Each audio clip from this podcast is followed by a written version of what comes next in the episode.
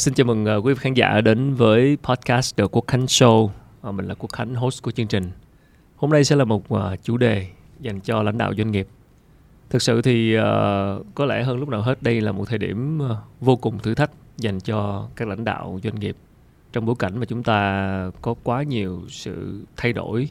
Và với cơn bão Covid vừa qua, cùng với những diễn biến bất định của tương lai phía trước, thì lãnh đạo doanh nghiệp và các tổ chức, các công ty hiện nay đang đứng trước rất nhiều cái sự thay đổi, và người lãnh đạo cần phải ra rất nhiều quyết định, cũng như là làm thế nào để xây dựng một tập thể gắn kết và cùng nhau hướng về phía trước. Thì trong quá trình tìm hiểu thì tôi vô tình tiếp cận được một khái niệm gọi là Zen Leader. Zen Leader có người dịch là nhà lãnh đạo thiền, có người dịch là nhà lãnh đạo tỉnh thức.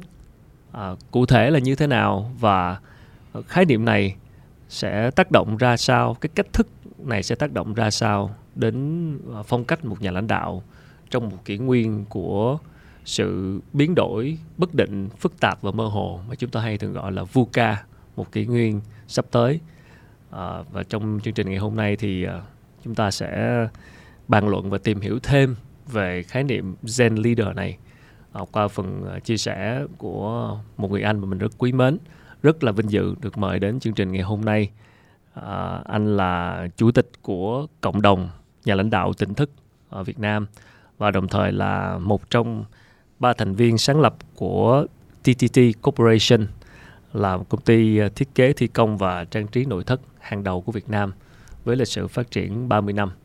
Xin trân trọng chào đón anh Lê Bá Thông. Rất cảm ơn Thông. Chào Khánh, rất là vui khi được hôm nay được chia sẻ với các bạn một cái chủ đề mà là nó đang rất là tâm huyết của mình.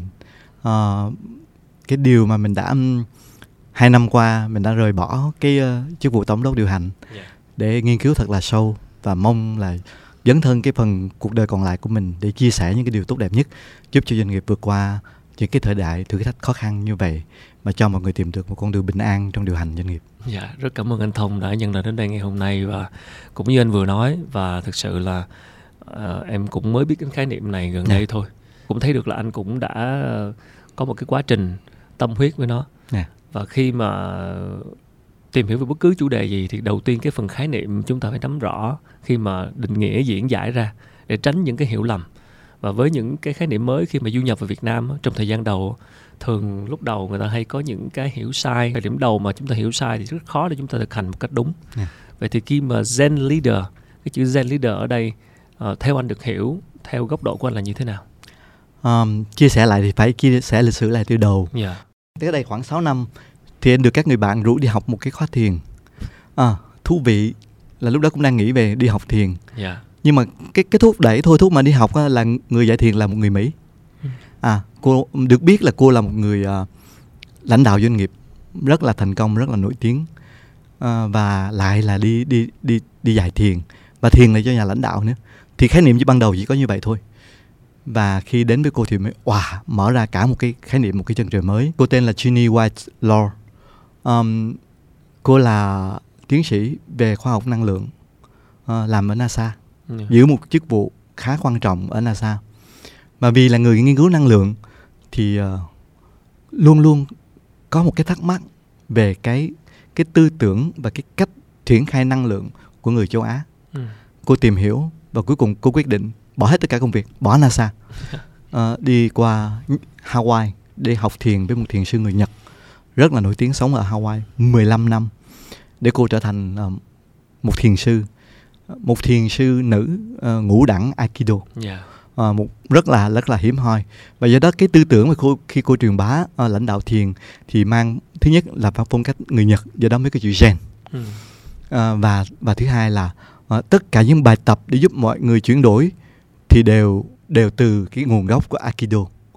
Những khái niệm đưa lên thành trừu tượng, những cái hình tượng thì được đưa ra thành những bài tập võ thuật căn bản và được xếp thứ tự lớp đan rất là rõ ràng. Đó là cái đầu tiên mà thu hút mình. Nhưng mà rõ ràng khi đi vào bên trong á, thì khái niệm lãnh đạo thiền, Zen Leader, nó làm cho mình thay đổi rất là nhiều, thay đổi con người, thay đổi suy nghĩ về cách lãnh đạo. Đi học với cô Sau một thời gian và cô cũng trăn trở khi thấy các học trò Việt Nam là những doanh nhân đi đến học với cô và rất là chăm chú và hiểu là đây là một điều giúp rất là nhiều cho doanh nghiệp. Thì các bạn doanh nhân Việt Nam mới quyết định là đi trong học trong khóa đó, thì mới chia sẻ với cô là muốn phát triển cái này Việt Nam. Thì mới biết là Zen Leader đã phát triển trên toàn thế giới rồi, và cả thế giới, những nước châu Âu, thí dụ Anh, Pháp, Đức, mỗi nước đều có cộng đồng nhà lãnh đạo thiền của đất nước đó, và cô là chủ tịch của cả thế giới. Và cô ngỏ ý là muốn có một cái cộng đồng nhà lãnh đạo thiền ở Việt Nam. Trăn trở và trao đổi với cô là nếu dùng chữ thiền vào Việt Nam thì nó có vẻ hơi khó khăn. Tại sao? Hơi khó khăn tại vì là ở Việt Nam khái niệm thiền thường bị dính với tôn giáo và hơi một chút nào đó mê tín hoặc là mong cầu đạt được cái gì đó. Thì điều đó hoàn toàn là sai với khái niệm thiền chính xác mà cô dạy, và đúng cái khái niệm đó không có gì xa lạ đâu.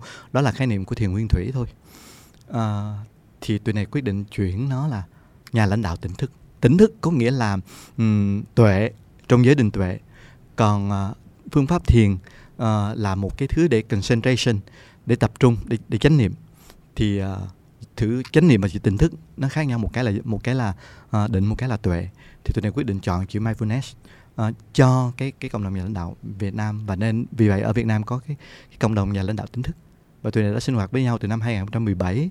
Cảm ơn anh về lịch sử của một chút về Zen Leader tại Việt Nam với cộng đồng mà anh đang phát triển, cùng với sự có mặt của cô Genie White Lord, một vị tác giả của một cuốn sách mà anh có đến ngày hôm nay là Zen Leader. Vậy thì cụ thể ở đây một người lãnh đạo thiền như anh vừa chia sẻ thì có sở hữu những cái tố chất gì, hoặc thế nào là một người lãnh đạo thiền? Cuộc đời doanh nhân cô đơn, khó khăn, bất ổn. Thế như vậy cách nào để vượt qua? Thì để vượt qua khó khăn, để vượt qua những bất ổn đó, không cách nào khác là có một cái phương pháp nào đó cụ thể, nó từ trong nội công, từ bên trong. Và trong quyển sách này cô đưa ra 10 cái mà dịch giả gọi là cú lật. Cô cũng gọi là cú lật, nhưng mà nếu nói theo thuyền Vipassana, nói theo Phật giáo Nguyên Thủy, đó chính là 10 cái chủ đề, một thiền quán để thông qua cái việc mình chiêm nghiệm những cái vấn đề mà xảy ra trong doanh nghiệp, 10 vấn đề lớn thường gặp, thường xảy ra trong doanh nghiệp. Mình phải chiêm nghiệm tự bản thân mình và cái điều đó đang đến với mình như thế nào, và mình ứng phó với nó như thế nào. Thì đó là cái cách mà thông qua cái cộng đồng nhà lãnh đạo tỉnh thức muốn chia sẻ một cái phương pháp để cho người lãnh đạo có thể bình an hơn và thành công hơn trong lãnh đạo.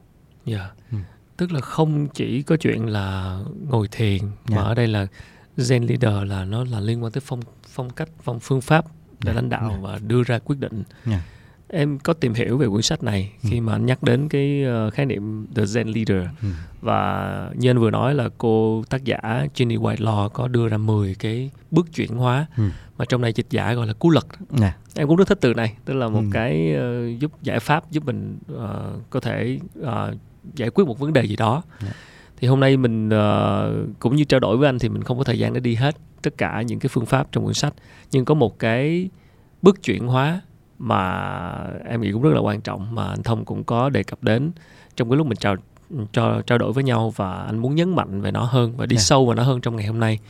Thì em xin phép được nhắc lại, đó là cái bước đầu tiên gọi là từ đối phó sang biến đổi. Thì chắc là đầu tiên mình đi sâu hơn cái này một chút. Tức là ở đây cụ thể là đây là một trong những cái bước của lãnh đạo thiền, đúng không? Đúng rồi. Tức là xem mọi thử thách, thay vì đối phó thì mình biến đổi cái thử thách đó, mình lật nó thành một cái gì đó để mình thích nghi. Anh nói rõ hơn một chút. Thì đối phó là như thế nào? Thì gặp một cái vấn đề khó khăn mới á, thì phản ứng doanh nhân là đầu tiên là chống lại nó, đặt cái tôi của mình nằm ra một bên và quan sát nó, để nó qua một bên, rất là dè chừng. Nặng hơn là tới đầu nóng giận, bực bội, tức. Tất cả những chuỗi đó đều gây cho đời sống doanh nhân căng thẳng. Và tiêu chí của nhà lãnh đạo tỉnh thức là xóa được căng thẳng, đời sống thành công và bình an. Làm sao mà công việc vẫn thành công mà đêm về nhà vẫn bình an? Thì cô đã chỉ ra một cái phương pháp chuyển đổi từ đối phó sang hòa hợp. Thì về lý thuyết á, dễ hiểu lắm. Thì nó chỉ là từ một cái trạng thái mà tôi và anh sang trạng thái chúng ta. Cái điều này nó thú vị khi mà chúng ta chia sẻ điều này đúng cái thời điểm Covid và bình thường hóa. Và rõ ràng chúng ta đang làm của lật này đây. Tức là từ một cái chuyện Covid phải chống đối nó và tấn công nó, thì chúng ta đang chọn một cái tâm thế sống hòa hợp với nó. Và rõ ràng điều này, khi mà hiểu rõ điều này và doanh nghiệp nào chấp nhận được điều này đó, là bây giờ phải sống chung. Tất cả những phương án triển khai cần phải sống chung với nó, thì doanh nghiệp trở nên bình an hơn. Về khái niệm chỉ là như vậy, tức là chuyển cái bực bội của mình với một cái điều mà nó ập đến với mình và làm cho mình bực bội, khó chịu, căng thẳng với nó, tức tối, và mọi thứ trở nên hồi hộp, khó thở. Nó diễn ra là một trạng thái hoàn toàn căng thẳng. Làm sao mình sống chung với nó và mình cùng với nó giải quyết cái vấn đề đó. Lý thuyết là như vậy, nhưng thực hành bằng cách nào? Đơn giản lắm. Trong nhà lãnh đạo thiền, nó thông qua một bước gồm 5 bước. 5 bước có thể nói ngắn gọn là: điều đầu tiên là viết ra cái vấn đề đó. Mình viết ra tất cả những điều mình đang khó chịu trong lòng. Sau khi viết ra lần thứ nhất, mình bắt đầu viết lại lần thứ hai và tách biệt rất là rõ cái chuyện cái nào là của tôi, chúng tôi đang gặp vấn đề với của anh, của các anh. Là bước thứ hai. Bước đầu tiên là viết ra. Bước thứ hai là chuyển thêm một lần nữa, là làm sao để thấy được cái nào là tôi, của chúng tôi, cái nào là anh, của các anh. Rồi bước thứ ba là bước quan trọng, là thiền. Ngồi xuống chiêm nghiệm điều đó. Gọi là thiền, nhưng mình sẽ gọi là chiêm nghiệm. Bước thứ tư là sau khi chiêm nghiệm xong, mình viết lại khái niệm đó đi. Viết lại lần nữa. Bước thứ năm là mình nhìn thấy những sự khác biệt giữa cái tờ giấy thứ nhất và cái tờ giấy thứ tư này. Và cái sự khác biệt đó chính là sự biến đổi rồi. Và chắc chắn nếu thực hành theo phương pháp này, các bạn sẽ thấy được sự biến đổi đó. Tại vì sao? Tại vì trong quá trình thiền mình làm cái điều gì cho nó. Thì bây giờ chúng ta nói về cái niệm thiền nhé. Dạ. Hiện nay có rất là nhiều lớp dạy thiền. Thật sự là thú thật với anh Thông là em cảm thấy là có một sự phong trào nhẹ về cái chữ thiền này. Nhưng hôm nay cái dịp chia sẻ thì mình phải nói đúng, nói thật đúng về Phật giáo Nguyên Thủy. Cái tư tưởng này không ai xa lạ đâu. Người dạy cho mình đầu tiên chính là thiền sư Viên Minh, là một thiền sư Vipassana Phật giáo Nguyên Thủy khá là nổi tiếng. Thì có rất là nhiều bài thuyết pháp, trong đó nói lên một điều là đừng có mong cầu bất cứ cái điều gì khi đi học thiền cả. Thiền mà đạt được sự mong cầu là sai rồi. Rất là nhiều lớp quảng cáo là có một thiền sư ở Ấn Độ qua dạy chúng ta trong vòng 10 ngày. Chúng ta thực tập quá trình là nghiêm mật. Chúng ta sẽ đạt được tầng thiền thứ nhất, đạt được tầng thiền thứ hai. Thấy được cái gì đó. Thấy được chân lý. Thấy được chân lý. Yeah. Thì đối với Phật giáo Nguyên Thủy, tất cả những điều đạt được, thấy được đó đều là tham ái hết. Yeah. Mà ái dục là nguyên nhân gây ra mọi đau khổ. Trong cái chuyện đối phó hay biến đổi cũng vậy. Cái thiền đúng đắn chính là không đạt được gì hết mà buông tất cả xuống hết. Thì ai dạy cho các bạn phương pháp thiền giúp các bạn buông được tất cả mọi thứ xuống thì người đó để dạy thiền một cách chính xác và đúng đắn, và chúng ta cần nên theo. Bây giờ cộng đồng nhà lãnh đạo tỉnh thức hoặc là Zen Leader dạy thiền như thế nào? Nó có hai thú vị. Cái thú vị thứ nhất là dạy đúng như vậy. Có nghĩa là tất cả những cái khó khăn nó diễn lên như thế nào, ta quan sát đúng như vậy. Cái đúng như vậy nó khác nhau với không đúng như vậy ở chỗ nào? Là cái chỗ bỏ cái tôi vào đó. Đây là cái ly nước, thì bản thân nó là cái ly nước, nhưng mà cái ly nước này đẹp quá, tôi thích cái ly nước này, và tôi thích quá nên tôi uống cái ly nước này và tôi thấy nó ngon. Nhưng mà chưa chắc nó ngon, chưa chắc nó là ly nước tồn tại mãi. Thì tất cả mọi thứ mà bỏ cái tôi vào trong đó đó, nó làm đi lệch lạc. Trong cái khái niệm doanh nghiệp cũng vậy. Cái mà làm cho mình bực bội, mình căng thẳng chính là mình bỏ cái tôi vào đó. Nó đang phá tôi, nó đang phá doanh nghiệp của tôi, chứ mình không thấy nó là nó đến một cách rất là hiển nhiên. Nó đến một cách là phải đến, không phải chỉ một mình bị. Và ai cũng bị như vậy hết, và nó phải đến. Và thay vì mình phải chống đối nó, thì nó đến, nó dạy cho mình một bài học, và nó cùng giúp mình một cái điều gì đó. Cái đó trong thiền có nói rất rõ. Trong quá trình phân tích tiến trình tâm, thì trong quá trình tiến trình tâm của mình thì có một cái đoạn mà giáo lý nhà Phật hoặc là bản thân của Genie cũng nói về cái tiến trình gọi là ngũ uẩn á, tức là sắc thọ tưởng hành thức á. Thì trong đó nó có một cái giai đoạn mình bỏ cái tâm, cái tôi, cái cá nhân của mình vào đó. Thì ngồi thiền chính là buông cái cá nhân nó xuống. Hãy nhìn quan sát nó thật sự đúng như là cái đang diễn ra. Và khi mình ngồi thật sự đúng như cái đang diễn ra đó, đó thì mình trả mọi thứ lại vấn đề.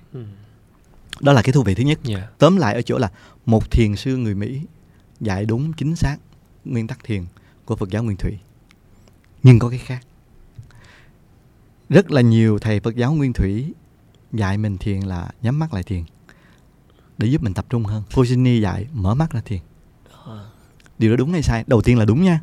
Tại vì đối với Đạo Phật, đi đứng nằm ngồi gì cũng thiền. Đạo Phật gốc Nguyên Thủy là không phải ngồi thiền, mà làm cái gì cũng thiền. Làm cái gì cũng thiền được hết. Thì lúc đó mới đạt được cái điều tốt nhất trong thiền, là mình làm cái điều gì mình cũng buông tất cả mọi thứ xuống được hết. Buông tất cả những cái tôi của mình xuống được thì mình thấy nó đúng thật sự, nó là như nó đang là thì mới đúng. Thì hỏi cô Genie là tại sao thiền, lãnh đạo thiền lại mở mắt. Cô trả lời một cách đơn giản là lãnh đạo doanh nghiệp có khi nào nhắm mắt mà lãnh đạo. Ok, phải mở mắt ra. Mở mắt ra hết để thấy tất cả mọi thứ một cách rõ ràng nhất mà lòng mình vẫn bình an với nó. Thì đó là một cách thực tập. Thì cái thực tập đó không thể một ngày một buổi mà cả một quá trình thực tập. Và như vậy khi người nào đã thực tập cái điều đó rồi thì khi viết ra được và phân định rõ ràng được cái nào là tôi của tôi với anh của anh trong cái bước thứ hai của bước chuyển đổi, thì bắt đầu khi ngồi chiêm nghiệm về điều đó là điều gì, là làm gì, là tách hai cái đó ra. Bỏ cái tôi vào một bên.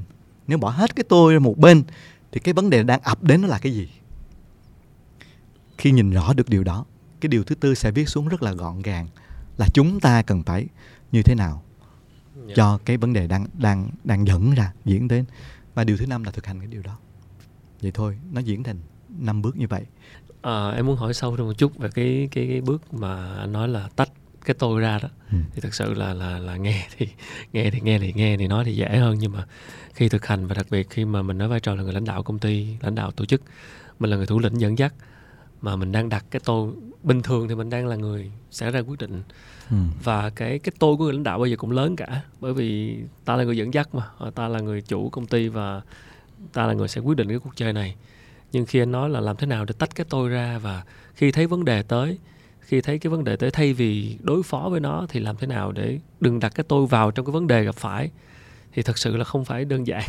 Thì em muốn hỏi cái kinh nghiệm, trải nghiệm chính của anh, ví dụ với TTT đi, vào những cái thời khắc mà anh gặp một cái vấn đề gì đó với công ty mà anh đã phải đặt cái tôi của mình sang một bên, đặt cái tôi mình xuống. Đây là vấn đề không chỉ là của tôi, mà đây là vấn đề của, xem nó là cái vấn đề của chính nó mà thôi. Và để có thể lùi cái tôi mình lại một tí, mà mình lại là anh từng là tổng giám đốc điều hành trong suốt 20 mấy năm. Thì em muốn thắc mắc chỗ đó mình sẽ làm như thế nào khi mà mình là người đứng mũi chịu sào, chịu trách nhiệm cho mọi vấn đề của công ty, và mình lại bảo thôi, cái tôi của tôi, tách tôi ra. Có vẻ như đây không phải chuyện của tôi hay sao? Em muốn hỏi rõ chỗ đó một chút xíu. Thậm chí nó còn sâu hơn ở chỗ này nè. Rất là nhiều người hỏi anh là nó đặt cái tôi xuống gì đâu còn khả năng chiến đấu. Thì đó, một tổng giám đốc điều hành doanh nghiệp mà không còn khả năng chiến đấu thì sao? Vì vậy là hiểu sai, là bỏ cái tôi xuống. Thì đầu tiên ta phải nói là muốn bỏ cái tôi xuống thì nó quá trình gồm hai thứ. Thứ nhất là phải hiểu cái tôi là gì. Tôi là ai, tôi ở đâu đến, tại sao? Nó lại quay trở về. Tôi là ai, tôi ở đâu đến, tôi có trách nhiệm gì với vũ trụ, là câu hỏi có ai đặt ra biết không? Ông Thích Ca ông đặt ra. Một câu hỏi triết học quá lớn ha. Trong quá trình học lãnh đạo thiền, một khái niệm quan trọng nhất là 4 nguồn năng lượng. 4 nguồn năng lượng. 4 nguồn năng lượng. Nguồn năng lượng thứ nhất là nguồn năng lượng về tầm nhìn. Nguồn năng lượng về lãnh đạo, nguồn năng lượng về tổ chức và nguồn năng lượng về sự hợp tác cho người lãnh đạo. Thì cô phân tích rằng là trong mỗi con người á, là lãnh đạo hay không lãnh đạo gì cũng vậy, mỗi người đều có 4 nguồn năng lượng như vậy hết. Có điều là chúng ta không biết nó và cái ta không xài nó thôi. Nó dĩ nhiên là có. Lúc đó nghe tới đó anh chưa hiểu sâu, sau này về đọc học Phật thêm nghiên cứu thì hóa ra cô dạy một điều rất là đơn giản là tứ đại. Ai học Phật cũng đã từng nghe về tứ đại, đất nước lửa gió. Nhưng mà người khoa học hơn, học tới đạo Phật thì hiểu là 4 tính chất của vạn vật. Thứ nhất là tính nóng, tính nóng ấm, tính mát mẻ lạnh của nước, tính nóng ấm của lửa, tính mát lạnh của nước, tính vững chãi của đất, bất động yên, và tính biến động của gió. Khi như vậy thì sẽ hiểu được là như vậy là không có khác gì cả, mình vẫn là con người, là một sinh vật trong vũ trụ này, mình tuân thủ toàn bộ cái nguyên tắc của vũ trụ này, và trong mình hoàn toàn có 4 nguồn năng lượng. Đó là một cái kiểu hết sức là hợp lý. Chỉ có điều cô giúp chỉ ra 4 nguồn năng lượng đó trong mỗi con người là như thế nào, và mình cách mình sử dụng 4 nguồn năng lượng nó như thế nào thôi. Như vậy nhìn ngay trong công ty nè, chủ tịch hội đồng quản trị là năng lượng của tầm nhìn, CEO là năng lượng của dẫn dắt. Tất cả những bạn thuộc về tài chánh, thuộc về admin, các bạn là năng lượng của sự tổ chức. Và những bạn sale, những bạn đi thuyết phục là năng lượng của không khí. Và như vậy á, thì nó dẫn tới hai điều. Một là mình phải tự biết là cái nguồn năng lượng nào trong mình là mạnh, để làm gì. Tại vì cái cơ bản á, là khi một con người và một vật thể nào tròn đầy đủ 4 nguồn năng lượng đó là vững mạnh và vững chãi. Vững mạnh trong tinh thần và cả vững chãi trong vật chất nữa. Những người không bệnh là những người có 4 nguồn năng lượng trong cơ thể tròn đầy. Và những người mà có tinh thần vững mạnh đều là những người có 4 nguồn năng lượng đó vững chắc. Cái thú vị của người Mỹ á, là người ta không chấp nhận nói suông như vậy. Người ta đo. Và cô Genie là nhà khoa học năng lượng vũ trụ của NASA mà. Cô lập ra thước đo đàng hoàng. Và có một bài test về thước đo đàng hoàng. Cứ cần đánh test vô là ra năng lượng của mình luôn. Và không ít những nhà lãnh đạo trên thế giới đã từng test. Và những nhà lãnh đạo xuất sắc khi test ra thì thấy cái điểm, thí dụ như điểm số là 100 cho mỗi nguồn năng lượng, thì những nhà lãnh đạo xuất sắc thì cả kịch kim cả 4 nguồn năng lượng, lửa gió, cả 4 tổ chức. Nó dẫn tới hai điều. Một con người hoàn chỉnh là một con người phải có đủ 4 điều đó. Và cô cho phương pháp để tập. Tập qua Aikido và tập qua cả thiền định để giúp những người như anh là một CEO nhưng lại thiếu về khả năng lãnh đạo. Lãnh đạo ở đây có nghĩa là lửa, có nghĩa là sự quyết liệt, không từ bỏ, chiến đấu.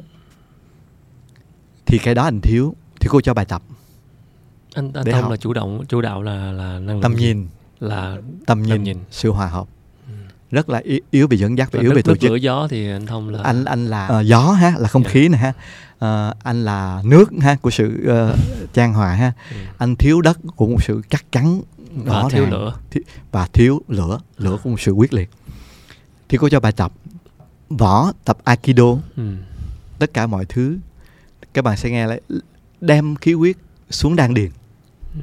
Vậy đan điền là gì? Đan điền là một cái huyệt đạo quan trọng, nó nằm giữa cuốn rốn với bộ phận sinh dục. Bị tại sao đem xuống đó? Điều này là một điều chia sẻ thú vị ha. Là khi học tới đây mới hiểu là cái huyệt đan điền á là nơi nó chứa cái bó thần kinh cảm xúc. Vì vậy á mà mới thấy cái người phương Đông mình đặc biệt hơn người phương Tây. Người phương Tây nói là anh yêu em bằng cả trái tim. Nhưng mà người phương Đông mình nói sao? Anh yêu em thật bụng. Ưng cái bụng đúng không? Ưng cái bụng. Yêu thật bụng, yêu thật lòng. Họ nói về cái dây cần, cái bó thần kinh đó, về cảm xúc đó. Như vậy là những người mà thiếu cái sự năng lượng quyết liệt á là cảm xúc quá nhiều và cái vùng đó không vững chắc. Như vậy tất cả bài tập của anh là về, nếu về khí công là tập tấn xuống vùng đan điền. Nó chắc xuống. Tắt xuống. Tập thiền, mỗi lần quan sát hơi thở, dẫn ý xuống vùng đan điền. Để làm cho vùng đan điền, cái dây thần kinh, cái bó dây thần kinh cuốn rối đó nó trở nên mạnh mẽ hơn. Đó là bài tập. Và như vậy là mỗi người khác nhau, mình sẽ có những bài tập khác nhau. Lấy về nhà lãnh đạo phải biết rõ mình đang thiếu cái gì và phải tập nó. Tập nó không phải trong những bài tập không, mà tập nó trong chuyện hàng ngày. Hồi xưa khi 30 tuổi anh làm giám đốc, tổng giám đốc, cái điều lớn nhất mà anh mất là mất khả năng lắng nghe. Cái tôi quá lớn, tôi quá giỏi, tôi quá nhanh. Và tới cái độ 40 nữa, cái bộ độ chín mùi rồi đó. Vừa thông minh, mình cho là mình thông minh, mình cho mình rất là giỏi. Nhân viên bước vô thì trong đầu mình nói là mày chưa nói tao đã biết là trong đầu mình nghĩ gì rồi. Nói mau lên, không có thời giờ. Và mình đuổi đó bạn đó ra ngay. Và bao nhiêu sai lầm diễn ra. Cái đó là đối phó đó. Cái đó phải tập. Cái tập như gì? Thứ nhất là tập quan sát 4 nguồn năng lượng của bản thân mình và của người khác. Như vậy khi một bạn bước vào mình nói bạn này thuộc về nguồn năng lượng nào, bạn yếu nguồn năng lượng nào, và mình giải thích cho bạn nghe về điều gì. Và như vậy mình tập lắng nghe, và cái cách trả lời và cách giải quyết của mình cho bạn đó trở nên đúng đắn hơn rất là nhiều. Đó là con người với con người nha. Đó là cá nhân bản thân nha. tổ chức cũng y như vậy. Một tổ chức vững mạnh nếu trong một tổ chức đó cái nguồn năng lượng nó đều. Ví dụ đơn giản, tổ chức sẽ nghe lớn quá. Một ekip đi, một ekip các bạn đang quay phim như vậy. Nếu các bạn không phân đầy đủ các bạn trong team lẻ đó, có thế mạnh bù đắp nhau á, là bạn tiêu á. Thiêu tất cả là tầm nhìn thì tụi nó nói không, tụi nó nghĩ không à. Không có là làm trường. Mà nếu là tất cả là tổ chức tụi làm không ai phát triển ý tưởng hết. Nó không ý tưởng, nó chỉ lo là cấm lúc đồng, đó chắc chắn đồng. Là chắc chắn là dây điện không thiếu, tất cả mọi thứ không có, nhưng mà không ạt là không biến đổi được. Lỡ nửa chừng một cái cúp điện, một cái đèn tắt, các bạn biết hiểu thì sao đó. Thì như vậy là khi phân công từng nhóm nhỏ trong tổ chức cũng phải thấy rõ điều này. Đó là một sự rèn luyện. Rèn luyện hai thứ.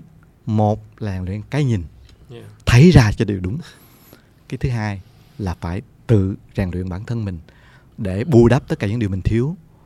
Vậy thì nghe như nói thì có vẻ như là cái cách để mình nhìn ra được những cái điều đó là bằng qua việc thiền. Tại nhờ thiền chúng ta ngồi xuống và chúng ta nhận biết được mình tốt hơn. Nói cho đúng, nói để cho nhiều người chấp nhận chính là sự chiêm nghiệm. Tức là thiền là một hình thức ngồi xuống ép mình chiêm nghiệm về một điều đó, một điều gì đó cho thật rõ ràng, cho đúng đắn, đúng với điều nó đang là. Nhưng mà nói như vậy cũng không có nghĩa là cứ ngồi thiền là sẽ có thể làm được điều đó ngay. Đúng rồi. Thì ở đây từ kinh nghiệm của anh thì cái việc để bắt đầu cái việc này ngồi thiền và ảnh hưởng tới cái việc mình lãnh đạo doanh nghiệp, ảnh hưởng tới cái con người của mình khi lãnh đạo một công ty, thì với những nhà lãnh đạo mà bắt đầu cái quá trình này từng bước căn bản đầu tiên thì thường sẽ gặp phải những cái vấn đề gì? Cái lớn nhất mà anh bị mắc phải và mất rất là nhiều thời gian là hiểu sai về thiền.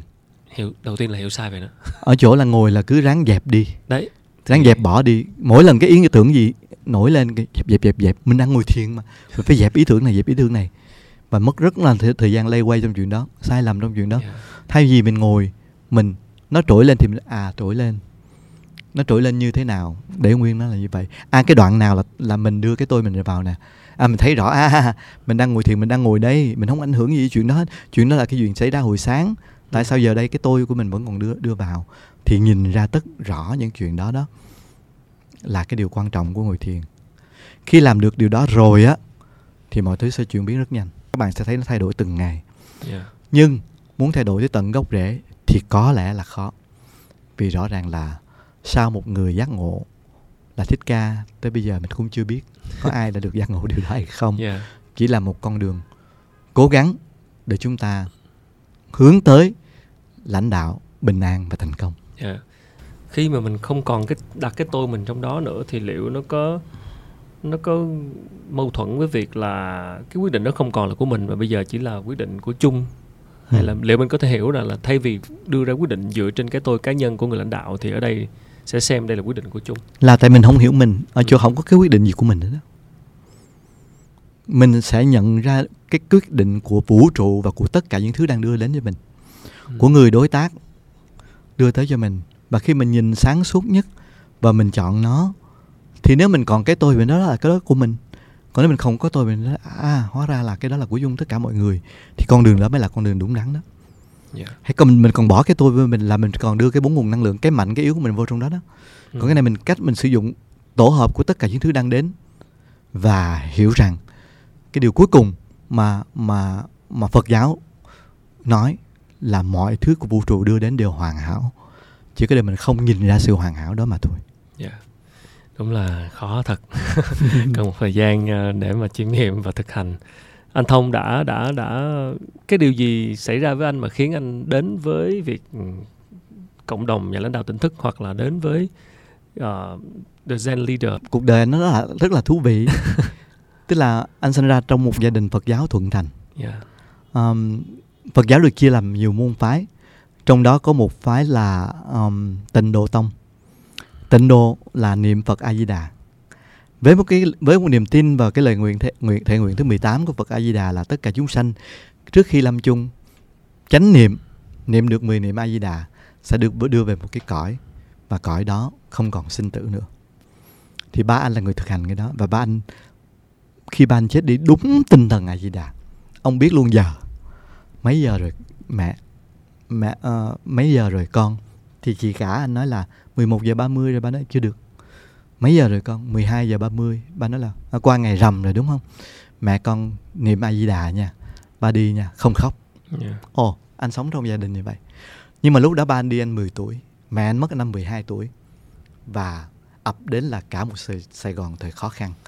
Và lúc đó Phật giáo không có trong khái niệm. Đi làm tổng giám đốc TTT rồi thì khả năng lớn nhất là khả năng tổ chức cho cộng đồng doanh nghiệp. Làm rất là nhiều event cho cộng đồng doanh nghiệp. Và cái event đầu tiên là cái ngày doanh nhân Việt Nam đầu tiên của Việt Nam, anh là trưởng ban tổ chức. Và lúc đó thì chính phủ và các Phật tử Việt Nam thuyết phục lẫn nhau đưa thiền sư Thích Nhất Hạnh về. Anh là người không có Phật giáo gì hết, nhưng thầy chọn để làm một buổi nói chuyện của thầy với doanh nhân Sài Gòn. Tưởng tượng một vị thiền sư, sau thầy về, mà về lần đầu mà với 300 vị đệ tử, trong đó hết 2/3 là người nước ngoài, cạo đầu Phật giáo, sau lưng sư ông cùng hát thiền ca, cùng niệm. Ông mở mắt ra, ông nói cái buổi câu đầu tiên ông nói với đất nước này, đối với 600 người doanh nhân mà gần như có đủ. Bữa đó anh nói nếu có một sự cố là nền kinh tế Việt Nam sụp á, Đặng Lê Nguyên Vũ, Thắng Đồng Tâm, Thắng Hoa Sen, đầy đủ tất tần. Ông mở mắt ra, ông nói là hôm nay chúng ta nói về đầu tư nha. Đầu tư quá là thuyết phục. Nhưng mà như là một cơ duyên, anh không đến với thầy. Cái lớn nhất là sau khi làm chương trình cho thầy thì tất cả những người trong ban tổ chức làm chương trình cho thầy bắt đầu ăn chay và rủ nhau ăn chay, bắt đầu tìm nhau hiểu Phật. Và lúc đó anh không hiểu về thầy hết, anh nói đây với lòng kính cẩn và chia sẻ với thầy là lúc đó vì là dân làm tổ chức mà, dân làm sự kiện mà, do đó lúc mà thầy cầm cái chuông lên, thầy chuẩn bị đánh, thì mở ra chuẩn bị đánh, cái anh thấy thầy diễn, thầy đang diễn. Lòng anh thấy như vậy. Và anh bị tụt mood, anh nói không được, mình sao thầy giảng hay thiệt á, nhưng mà thầy đang diễn, đạo Phật có cái gì đó nó không phải diễn như vậy đâu. Và mình đi tìm, cuối cùng hóa là thầy quá hay. Bạn gặp được rất là nhiều vị khác. Thì có lẽ là may mắn anh được tổ chức sự kiện cho tất cả những vị thầy lớn mà Việt Nam. Trong đó thầy Nhất Hạnh đầu tiên, thầy Minh Niệm, những chương trình rất lớn của thầy Minh Niệm, những thiền sư rất là lớn của Ấn Độ và của Genie. Thì anh có dịp tiếp xúc và mình nhìn ra đạo Phật nó đúng đắn như thế nào và nằm ở đâu. Cuối cùng cách đây 3 năm thành quyết định đi học Đại học Phật giáo một cách nghiêm túc. Thì quá là ngạc nhiên, một trường đại học anh nghĩ là duy nhất ở Việt Nam mà tất cả những thầy cô giảng dạy đều là tiến sĩ hết. Tất cả đều là tiến sĩ Phật học, 15-16 năm học ở nước ngoài hết. Không biết có trường đại học nào mà tất cả các thầy dạy đại học đều là tiến sĩ 100% như vậy không. Và kiến thức từ đó được ngày càng tăng dần. Nhờ cái cú lật đầu tiên mà anh nói về chuyển từ đối phó sang biến đổi là một trong những thử thách đầu tiên. Và thật sự là không dễ để thực hiện khi mà cái người lãnh đạo trong tổ chức ở Việt Nam mà chúng ta vẫn còn nắm để cái tôi chúng ta quá cao. Vậy thì nhưng không khó. Anh khẳng định là không khó. Tại vì khi anh đã training cái này rất là nhiều bạn, đặc biệt là bạn lãnh đạo trẻ đó, thì nếu các bạn ngồi nghiêm túc thực hành 5 bước này, có thể chẳng cần các bạn phải đã thiền gì cả. Ít nhất nó cũng đạt những điều cơ bản. Đó là câu hỏi em định hỏi đó. Tức là mình có nhất thiết phải ngồi thiền mới có thể thực hành là Zen Leader hay không? Hiểu được bản chất của 10 cú lật này, các bạn đã có thể giải quyết được 80% vấn đề. 20% vấn đề làm cho nó tinh tế hơn. Cái đó nằm trong quá trình tu tập và thiền định của các bạn. Hãy bắt đầu bằng 80% đó. Và tự động các bạn sẽ thấy nhu cầu. Các bạn tìm tới 20% còn lại. Cái hay của Genie, cái hay của sự thiền tập chính là tự mình sẽ thôi thúc mình đi tìm 20% còn lại mà thôi. Trong quá trình mà anh gặp gỡ rất nhiều các anh chị doanh nhân và anh cũng cộng đồng lãnh đạo tỉnh thức này có từ năm 2017 tới nay là cũng 4-5 năm rồi. Thì trong quá trình mà anh trao đổi, tiếp xúc cũng như là nói chuyện về chủ đề này hoặc là kêu gọi thêm mọi người tham gia vào hoặc là thực hành cái lối sống tỉnh thức và bình an thế này. Từ cái trải nghiệm cá nhân của anh khi tiếp xúc đó, thì các lãnh đạo, những lãnh đạo mà anh gặp gỡ và trao đổi đó, thì đâu là vấn đề khiến họ khó đến với chuyện này, hoặc là khó thực hành cái chuyện Zen Leader này, hoặc là khó thực hành ngồi thiền, hoặc là khó tìm cách để nhìn nhận bản thân mình tốt hơn. hoặc là ngồi xuống để có thể đặt cái tôi mình xuống. Cái rào cản lớn nhất của họ là gì? Cái điều đầu tiên là thấy ra. Và cũng như bản chất của một vấn đề, nó là thấy ra. Cái vướng nhất mà giúp làm cho các anh chị đã không thấy ra đó, nó nằm ở chỗ là người ta đã làm cho thiền và đạo Phật trở nên tôn giáo. Và người ta đã xóa đi cái mảng khoa học. Có hai điều. Thứ nhất là anh còn nhớ cái quyển Hoa của Nắng của tác giả Trịnh Xuân Thuận. Mở đầu Hoa của Nắng thì ông Trịnh Xuân Thuận viết rằng là một hôm đi vào chùa gặp Trịnh Xuân Hãn, một nhà tiến sĩ vật lý, ngồi dịch kinh Phật. Và ông kết luận là cuối cùng thì trí thức cũng sẽ vào chùa. Vì sao? Vì trí thức, vì doanh nhân cả cuộc đời động, quá động đi. Và nguyên tắc của vũ trụ là cân bằng. Nguyên tắc của đạo Phật là trung đạo. Thì một người quá động thì cuối cùng cũng phải đi tìm sự cân bằng thôi. Thế nào họ cũng sẽ đi tìm sự cân bằng. Vấn đề là chưa có ai nói rõ, chưa có ai chỉ thẳng, là nó không có một chút nào là dị đoan. Không ai dám nói thẳng đạo Phật không duy tâm. Chắc chắn một điều là đạo Phật không phải là duy tâm. Để cho các anh chị đó nhìn thấy. Cho nên mỗi lần mà anh chia sẻ về góc độ cái nhìn của anh về đạo Phật, điều thứ nhất anh nói là không có giảng đạo ở đây. Anh chỉ chia sẻ khái niệm và từ anh chị nhìn ra và đi đúng. Và điều thứ hai là bài đầu tiên anh nói khi với các anh chị là đạo Phật là khoa học. Chẳng những khoa học trong khoa học, có nghĩa là Einstein công nhận. Einstein đã nói về đạo Phật là một đạo của tương lai. Bill Gates vẫn ngồi thiền, Steve Jobs đi sang Ấn Độ học thiền. Mà còn khoa học của xã hội nhân văn khi nói lên một điều công bằng xã hội trong đạo Phật, một điều bình đẳng của đạo Phật và chấm dứt chiến tranh giai cấp, là những điều mà vĩ đại khi hiểu triết lý học Phật giáo, chứ không phải hiểu tôn giáo Phật, mà một triết lý Phật giáo. Và tất cả mọi thứ đó là một triết lý khoa học. Thì thiếu có người chia sẻ một cách cặn kẽ cho các anh chị đó. Và không biết có chủ quan không, nhưng khi các anh chị nào đã đến và thật lòng muốn nghe, thì anh đều thuyết phục được cái chuyện là hãy thử đi. Và sẽ thấy mình thay đổi. Cái việc mà đi tìm cái sự cân bằng này, nó có đồng nghĩa với việc là họ phải chấp nhận bớt tham vọng đi hay không? Và nó phần nào đó ảnh hưởng tới những cái mục tiêu hoặc là những cái tham vọng về kinh doanh của họ hay không? Cái điều này nó dính tới cái tôi. Nó chỗ là hãy còn tham vọng là còn khổ, còn thất vọng. Tại vì không chắc cái gì nó diễn ra như ý mình. Phải hiểu rõ điều đó. Nhưng hiểu lại một điều là cái chuyện khoa học quản trị là khoa học quản trị. Đặt cho rõ mục tiêu, hoặc nhìn cho rõ. Cái này đạo Phật nhìn nhận mà. Ngay cả bạn lập kế hoạch, lúc bạn lập kế hoạch bạn ngồi thiền đi, bạn chiêm nghiệm nó đi, để những cái điều đó không sai, không bị cái tôi chủ quan của mình đưa vào. Mà khi đặt một cách chính xác và hoàn chỉnh, kèm theo cái hiểu về sự thất bại và vô thường, để lập lên tất cả những bài toán rủi ro và chuẩn bị cho tất cả những rủi ro đó, anh tin là thành công nhiều hơn, chứ không cản ngang cái con đường. Trong những cái tham vọng nó đã có sự tỉnh thức rồi. Đúng rồi. Nhìn cho đúng chứ không phải tham vọng. Nhìn cho đúng khả năng của mình. Cái điều mà mình muốn đó đấy, nó hơn cái mình đang có. Nhưng rõ ràng nội lực mình và nội lực của những người chung quanh mình đủ sức làm điều đó. Mình vạch ra một con đường đi thật là chính xác, kèm theo tất cả những phương án phòng ngừa rủi ro, thì mình phải làm được điều đó. Tham vọng chỉ diễn ra khi em không đạt được nó. Em còn tham vọng là em chưa đạt tới nó. Còn cái này là mình làm được nó. Mà biết sức mình ở đâu. Và rõ ràng nó không mâu thuẫn với tham vọng khi mà anh đặt mục tiêu và anh đã biết là mình đang ở đâu, mình làm như thế nào và đội ngũ mình như thế nào.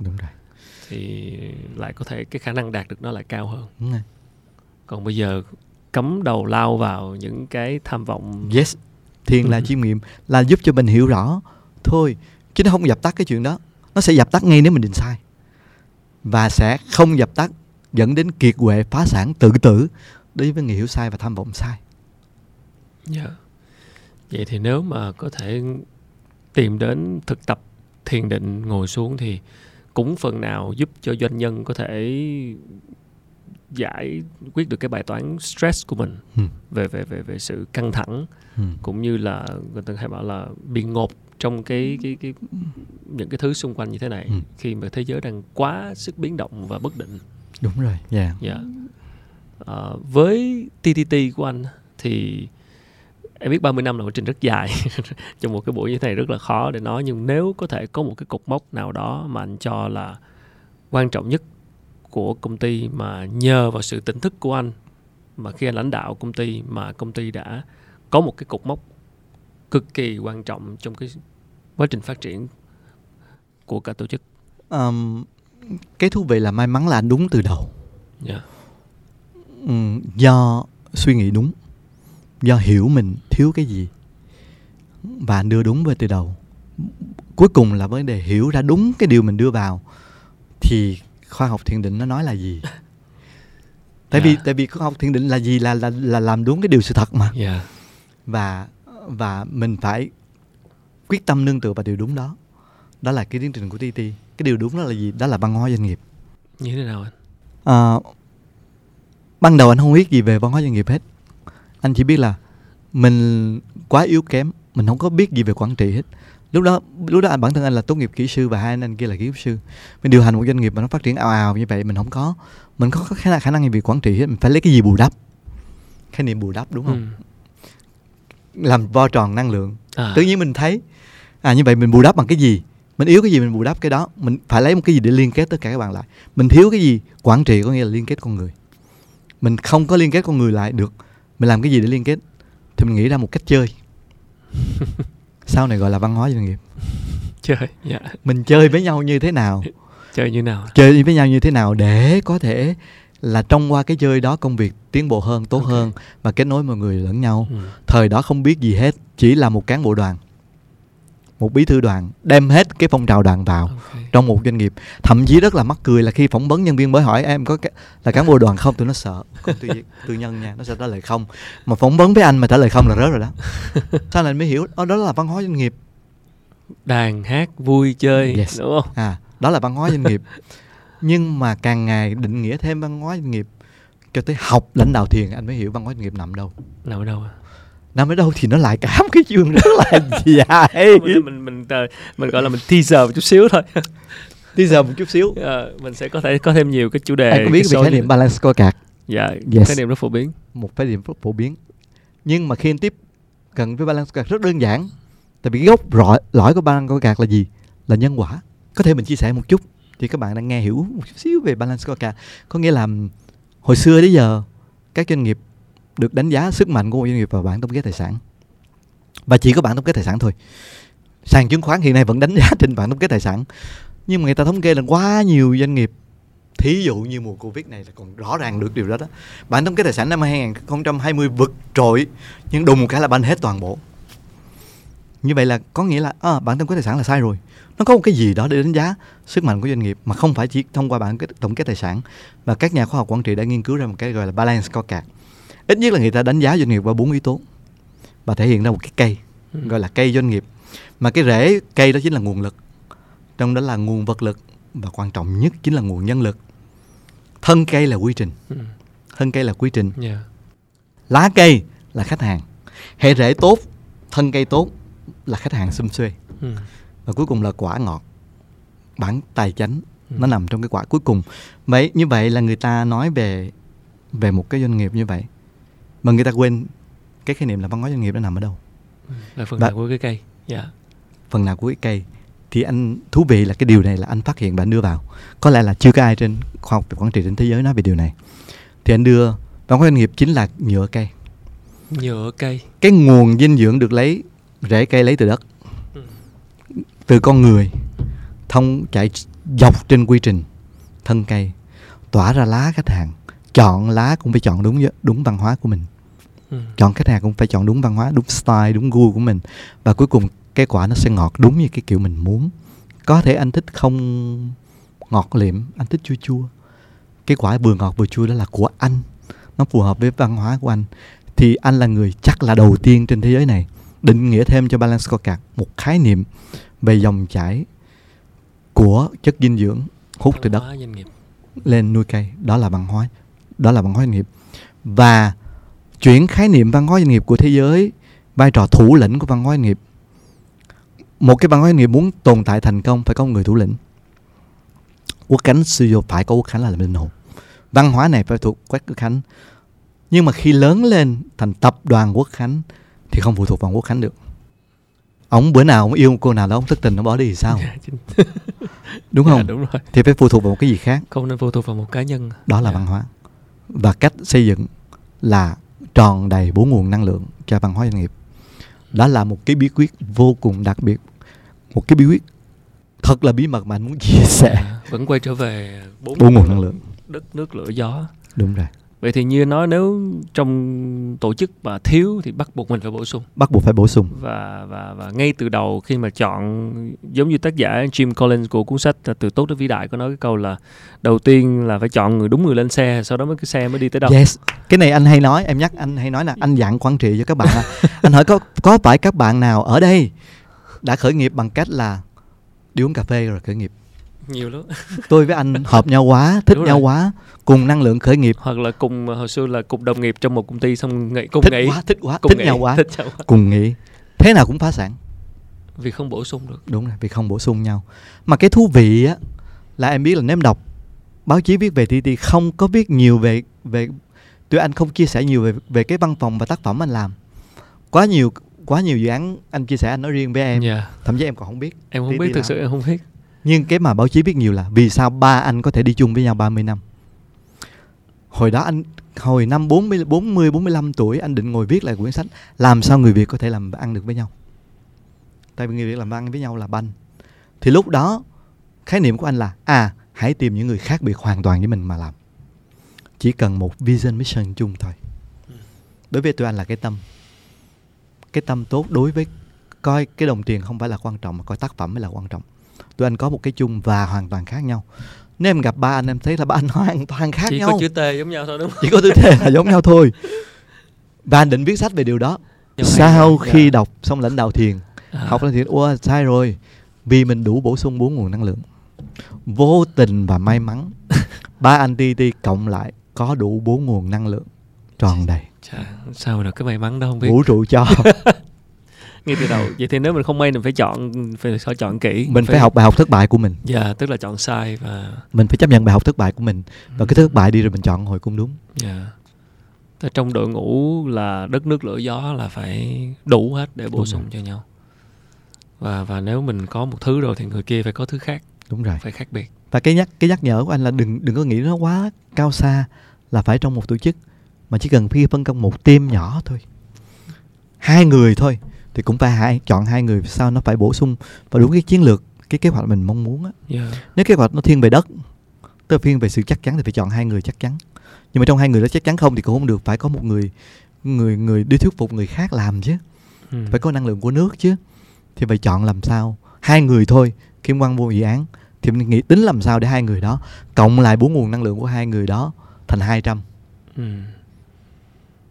Nhưng bây giờ bắt đầu hiểu đến khái niệm này, bắt đầu rà lại công ty của mình, tổ chức của mình, nhóm của mình để xem là có đủ hay không. Thì khi lỡ thiếu hay đủ hay dư gì thì lại bắt buộc phải loại bỏ ra. Triết học Phật giáo nó có cái thú vị là chỉ cần nghe hiểu là thực hành. Yeah. Hiểu xong là thực hành rồi. Tại vì sau khi chia sẻ bài này rất là nhiều bạn trẻ về nói ôi bắt đầu nhìn ra rồi. Chỉ cần nghe bài thôi, chưa cần bài tập gì hết, chưa cần thiền gì hết. Em bắt đầu nhìn ra rồi. Đầu tiên là em nhìn ra em, em biết em là gì rồi. Em biết thằng partner của em là gì rồi. Nhưng lỡ nó không phải thì chẳng lẽ chúng ta lại dừng lại? Không phải thì lại học bài học sai của mình. Dạ. Yeah. Phải chấp nhận là thử và sai. Tức là nếu muốn đi tiếp thì buộc phải bổ sung cho nhau. Đúng rồi. Sau khi nghe như vậy nói thì cảm thấy là ngoài cái kỹ năng chuyên môn ra thì cái phần tâm thức ở bên trong của người lãnh đạo nó quan trọng cực kỳ. Em tổ chức công ty em xài bao nhiêu % chuyên môn trong ngày? Hiện tại đang là vẫn là nhiều chuyên môn. Dạ. Yeah. Nên là đang hỏi anh là cái % giữa chuyện tâm thức bên trong và cái % chuyên môn ở đây. Nó phụ thuộc vào độ lớn của doanh nghiệp. Dạ. Yeah. Khi doanh nghiệp càng lớn, em xài chuyên môn càng ít. Mà em xài tất cả những cái thủ thuật phía sau, phía bên ngoài mới nhiều. Những anh lớn như anh Thắng Đồng Tâm hay là những anh như là anh Vũ Tôn Hoa Sen, một ngày bây giờ ảnh làm chuyên môn chắc chắn là zero á. Yeah. Anh nó còn làm gì chuyên môn nữa.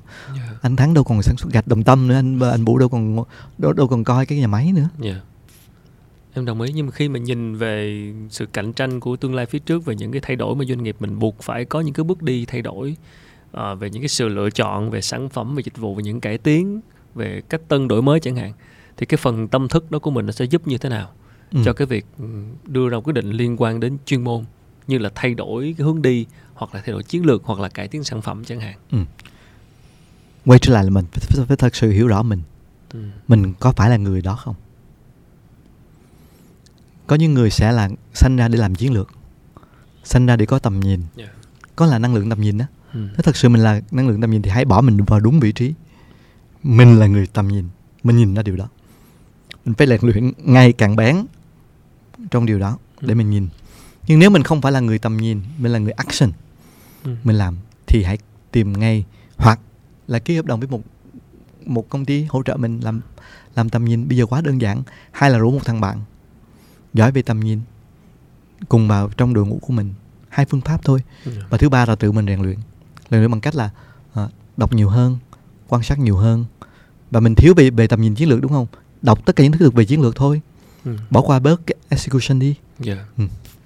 Vậy thì người lãnh đạo hoàn toàn có thể tự tìm cách bổ sung cho mình đúng rồi những cái phần thiếu. Vấn đề là nhìn ra mình thiếu. Phải ngồi xuống, phải thực tập thiền định, chiêm nghiệm sẽ giúp ra. Mình nói chiêm nghiệm cho mọi người dễ hiểu và mọi người không có chống đối mình. Nhưng mà cuối cùng thì con đường tốt nhất vẫn là ngồi xuống thiền. Liệu cái việc mọi thứ đều có hai mặt của nó, thì liệu cái việc thực tập thiền định mà có thể làm không đúng cách hay như thế nào đó, liệu có cái tác hại nào đó không? Nếu có, nếu chúng ta làm không đúng cách, nó không đúng cách, nó làm mất thời gian là lớn nhất. Nếu không đúng cách là làm cho cái tôi mình nó còn tăng trưởng bạo nữa. Và cuối cùng là mình đau khổ hơn.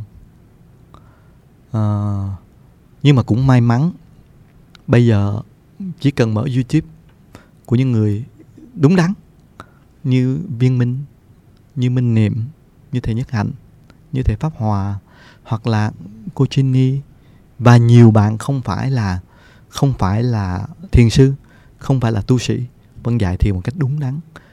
Thì khi cái keyword ban đầu anh đã chia sẻ, ai dạy thiền mà bắt đầu bài thiền là hãy đi theo ta thiền để đạt được điều này là sai thì tắt cái YouTube đó ngay.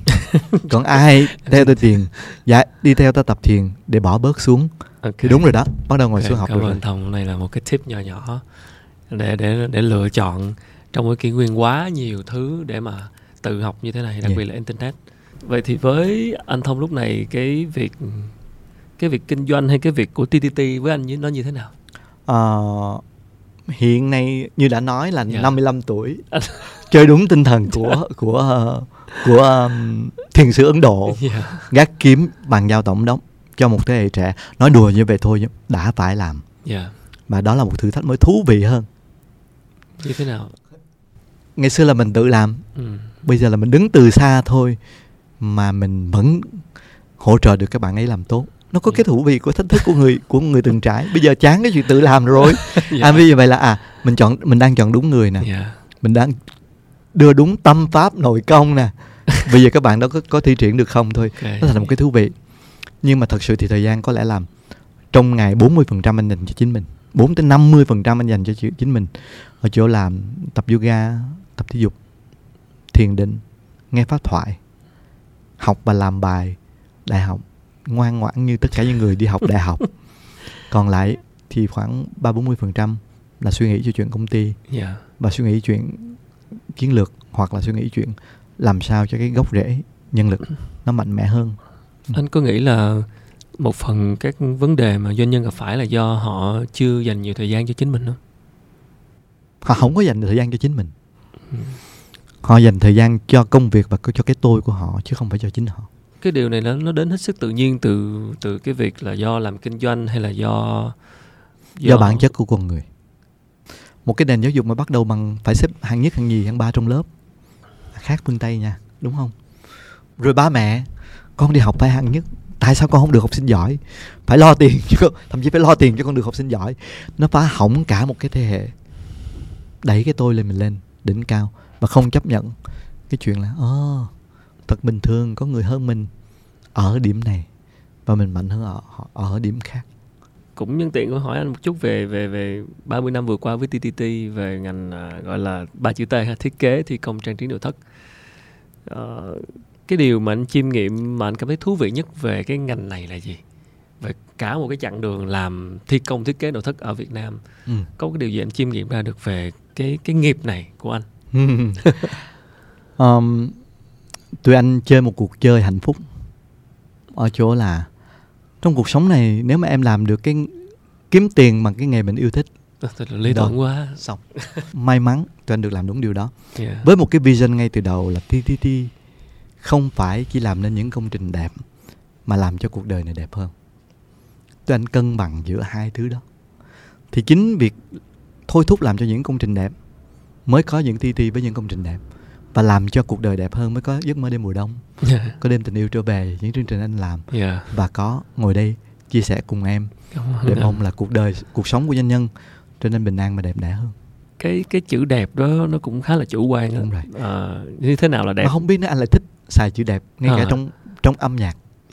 Nghe một bài nhạc, thay vì anh dùng chữ hay, nghe chữ đẹp. Anh thấy chữ đẹp nó trọn vẹn lắm. Nó chữ đẹp nó có đủ tất cả các giác quan. Khi ra thương trường thì cũng đau thương lắm, không chỉ có đẹp, nên là em cũng tò mò muốn hỏi anh về những cái lần mình đã phải thỏa hiệp giữa cái đẹp và cái thực tế. Tụi anh chiến đấu với điều đó.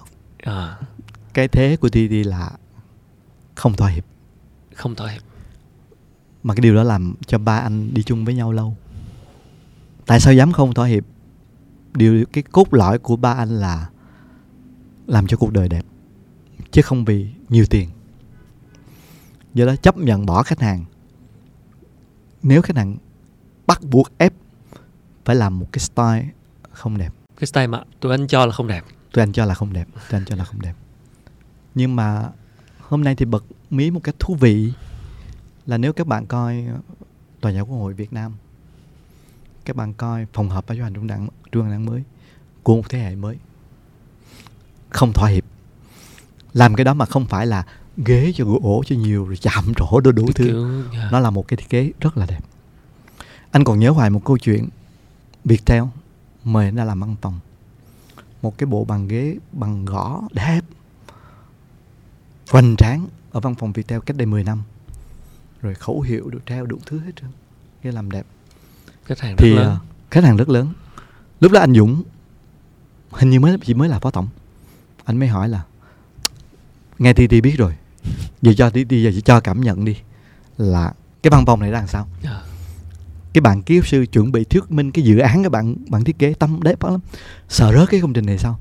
Thì mình nói là em chia sẻ với anh là nó có những cái đẹp á, ví dụ như vậy, nhưng mà nó có những cái hạn chế. Cái nó dừng lại, Dũng em dừng lại, này là em không thật bên Dũng á, cho anh nói đi. Tôi thật là thất vọng nếu đơn vị công nghệ hàng đầu Việt Nam mà có một cái văn phòng như vậy. Anh đập thẳng như vậy đó. Sau nói tức cái điều, anh Dũng đập bàn một cái rầm, kêu thằng trưởng phòng hành chánh lên đây nghe người ta nói nè. Và từ đó việc theo thay đổi. Là tụi anh không ngại ngần cái chuyện đó. Tụi anh sẵn sàng đứng dậy. Nếu phó tổng được coi là đổi mới của Viettel mà khen cái thiết kế cũ đó mà đẹp, và coi cái thiết kế anh là ui sao nó mới quá hoặc là nó nhô quá chẳng hạn, thì là anh đứng dậy đi về. Và tụi anh đã nhiều lần chiến đấu như vậy. May mắn truyền thông và công nghệ giúp mọi người nhìn về cái đẹp đúng đắn hơn. Vậy vậy TTT mới có cửa để thắng những công trình lớn. Vậy thì nếu có thể tóm gọn lại là để các nhà lãnh đạo có thể bắt đầu thử thực hành cái phương cách là Zen Leader này, tức là nhà lãnh đạo thiền hoặc là lãnh đạo tỉnh thức này, thì những bước đầu tiên họ có thể bắt đầu là gì? Nó chỉ nằm trong 2 chữ tỉnh thức. Quét cấp mình, từ đánh giá lại chính mình. Và cách đánh giá là nhìn lại chính bản thân mình một cách rõ ràng nhất, đặt trong một bối cảnh mới và phân tích trên bối cảnh đó. Sẽ có rất nhiều phương pháp làm điều đó. Các bạn tìm ở đâu cũng thấy. NLP hình như cũng dạy là phân con người ra làm bao nhiêu nhóm. Đúng không? Và vấn đề là các bạn có chịu nhìn đúng cái chuyện phân đó không thôi. Và chỉ thêm một điều là việc phân như thế nào đi nữa, giống như phương pháp học thiền đó, cách phân nào để giúp các bạn bỏ được cái tôi của các bạn xuống. Không còn cái bản ngã riêng của các bạn mà hòa hợp với cái chung của tất cả những điều đang diễn ra, của vũ trụ đang diễn ra, thì đó là cái phương pháp các bạn nên theo. Còn cái nào mà đọc vô mà các bạn thấy nó càng là nâng làm cái tôi của bạn, các bạn là vĩ đại, các bạn là vô địch, các bạn là số 1 rồi, thì nên tắt cái đài đó ngay. Với những người mà có cái tôi quá lớn thì sao anh? Họ sẽ khó khăn hơn trong chuyện này. Họ phải trả giá cho cái chuyện đó thôi. Chắc chắn là họ phải trả giá cho cái điều đó, sớm hay muộn. Có những người có cái tôi rất lớn như họ có quá nhiều cái kỹ năng khác bù đắp giúp được cho họ, và họ không trả giá ngay bây giờ, và có thể là thế hệ sau sẽ nhận lấy điều đó của doanh nghiệp họ. Họ xây dựng một doanh nghiệp làm sao để không có họ, doanh nghiệp bẩn rên, thì đó mới là một xây dựng bền vững. Covid dạy cho mình bài học này luôn. Dạ, yeah. Chính xác. Thì có phải là để đạt được cái điều này và trải qua rất nhiều thứ như anh đã trải, thì có phải là để đạt được điều này thì bắt buộc phải trả giá và trải qua một cái quá trình, chứ không thể nào mà ngay lập tức là có thể ngồi xuống thực hành cái Zen Leader này được. Hai cái giá thôi. Yeah. Một là sự thất bại, hai là thời gian của chính bản thân. Yeah. Với TTT thì cái thất bại lớn nhất là gì? Cái TTT thất bại lớn nhất là nhìn ra cái này hơi chậm. Nhìn cái ra này rất là chậm, lê hoay trong việc tìm cái người khác mình, bổ sung vô. Thì có lúc nó bị thừa, sẽ có lúc bị thừa. Và may mắn điều chỉnh kịp thời và điều chỉnh nhanh trong mùa Covid này. Chứ không thôi thì sẽ bị rối á. Yeah. Dư nhân sự, đủ thứ, tất cả mọi thứ. Nhưng lúc nãy anh có chia sẻ là mình cần tìm những người khác biệt với mình mà. Tìm nhưng mà nhìn một cách rõ ràng là tìm cho đủ. Cái gì nó cũng có cái hai mặt hết đó. Đấy. Đi về lề bên này mà đi quá lề thì cũng lọt xuống sông. Đi giữa đó. Đó, vấn đề khó nhất là chỗ đó. Dạ. Lặp lại câu thần chú là gì? Là tỉnh thức. Ok. Thật là nghe thì chỉ có hai chữ, nghe đơn giản thôi nhưng mà rất là khó. Cảm ơn anh Thông. Hy vọng sẽ có dịp trò chuyện với anh về chủ đề này thêm những lần sau, bởi vì là có quá nhiều thứ để có thể học hỏi và chiêm nghiệm. Các bạn khán giả cũng thấy rằng là chúng tôi trò chuyện cũng 2 tiếng đồng hồ, nhưng mà cũng nhấn mạnh rất nhiều lần hai chữ tỉnh thức. Cuối cùng thì vẫn quay trở lại chính con người của lãnh đạo sẽ phải nhìn nhận xem là mình là người như thế nào, mình thiếu điều gì và cần phải cải thiện điều gì, và làm sao để có được những cái nguồn năng lượng bổ sung cho nhau trong một tổ chức, trong một doanh nghiệp, và để xây dựng một văn hóa như anh Thông cũng nói là cái nhựa cây, cái dòng dinh dưỡng để nuôi sống một cái cây doanh nghiệp. Và chính văn hóa đó sẽ giúp chúng ta tồn tại và trụ vững trong cái kỷ nguyên quá nhiều biến động, đặc biệt là bị ảnh hưởng bởi Covid. Và chính những thử thách này cũng là những cái bài học, những cái bài kiểm tra để chúng ta đánh giá lại doanh nghiệp và chính bản thân người lãnh đạo. Khó nhất là đặt cái tôi xuống, chứ không phải là những câu chuyện chuyên môn, mà là đặt cái tôi của mình xuống và biến thách thức, biến những cái điều đến với chúng ta để có những cái cú lật, gọi là từ đối phó sang biến đổi, sử dụng những cái lực của những cái vấn đề đó để biến nó thành một cái lực mới để khiến chúng ta phát triển hơn. Thì đó là một trong những cái thực hành của nhà lãnh đạo thiền. Và nếu các bạn lãnh đạo doanh nghiệp mà muốn tìm hiểu thêm về chủ đề này thì có thể tham gia vào cộng đồng nhà lãnh đạo tỉnh thức của anh Lê Bá Thông để có thêm nhiều cái cuộc thảo luận và chiêm nghiệm nhiều hơn. Và một lần nữa rất cảm ơn anh Thông, và hẹn gặp lại trong những dịp lần sau. Cảm ơn Quốc Khánh và cảm ơn tất cả các bạn đang xem chương trình. Chúc các bạn có một đời sống bình an và hạnh phúc.